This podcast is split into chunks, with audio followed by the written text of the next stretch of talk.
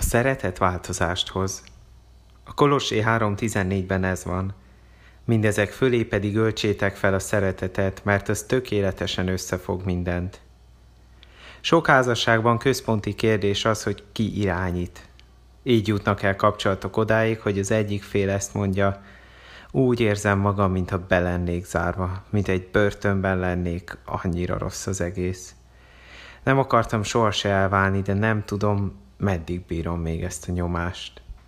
Eljuthat egy boldog és örömteli kapcsolat oda, hogy az egyik fél már minden szabadságát, minden önálló döntését, vagyis a szeretetét is elvesztette a másik folyamatos kontrolláló viselkedése miatt.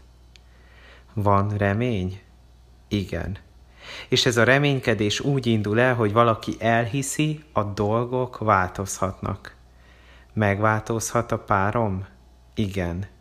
Hozzájárulhatok én ehhez a pozitív változáshoz? Igen. A legnagyobb hatást ugyanis a szeretet által érhetjük el. Ezért írja Pálapostól a Kolossi 3-ban, hogy minden fölé helyezve a szeretetet keressük. Mert Isten szeretete érte el, hogy mi kibékülhessünk vele. A szeretetnek hatalma van arra, hogy összefogjon, összetartson két egymástól eltávolodott embert is. Az előbbi helyzetben kétféle szeretetre van szükség. Az első a gyengét szeretet, amikor a felek megtanulják kifejezni a szeretetüket úgy, hogy a másik azt megérthesse, azt megérezhesse, ahogy arra neki szüksége van. A másik a kemény szeretet.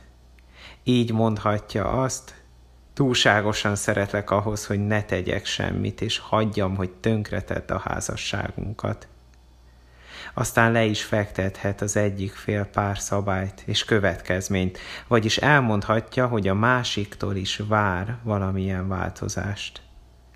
Ha a másik fél megkapja a gyengét szeretetet, képes lesz a kemény szeretetet is befogadni. Imádkozz most velem. Atyám, segíts nekem, hogy szeretettel reagáljak a kapcsolatunk nehézségeire. Segíts megtanulnom gyengéden, a másikhoz illően szeretni a társamat, és adj bátorságot a kemény szeretetre is.